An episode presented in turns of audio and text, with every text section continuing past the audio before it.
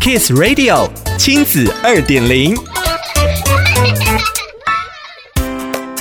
欢迎收听亲子二点零单元。很多家长为了照顾生病的孩子，焦头烂额，甚至面临无假可请的窘境。今天的亲子二点零要借由打破请假硬规定，推行家庭照顾假不受十四天限制的友善政策的原相科技，让员工没有后顾之忧，能在工作和家庭之间找到平衡。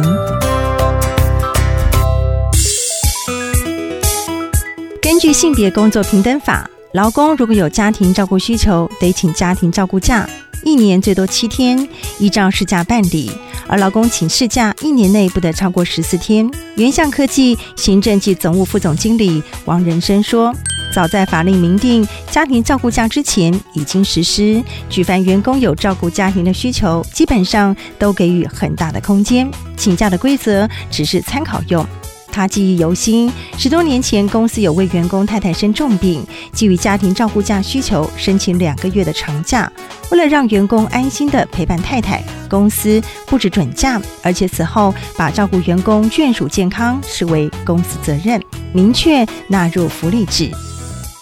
有家庭照顾假作为后盾固然安心，不过家庭照顾假属于事假范畴，请假期间不知薪。王仁生表示。为了让员工能够顾家也能养家，云象科技另外提供了员工多种方便的工作形态，确保薪资收入不受影响。这些弹性变形的工作形态包括了居家工作、弹性工时或是缩短工时。只要员工有需求，不必提证明，只要口头报备，基本上公司都会尊重并予同意。行政部管理师曾经因为家庭作息太晚，导致女儿免疫力下降，容易感冒。在和主管讨论之后，他六月开始每天减少一小时工时，下午四点半就能下班接小孩，不但能够避开塞车，也能帮女儿准备晚餐、陪读、洗澡，让女儿九点前睡觉。虽然必须缩减部分薪水，但换来更好的生活品质，他认为非常值得。员工是公司最重要的资产，对员工有照顾家庭的需求，原相也做到最大值的信任与尊重。并为员工找出最佳的解决方案。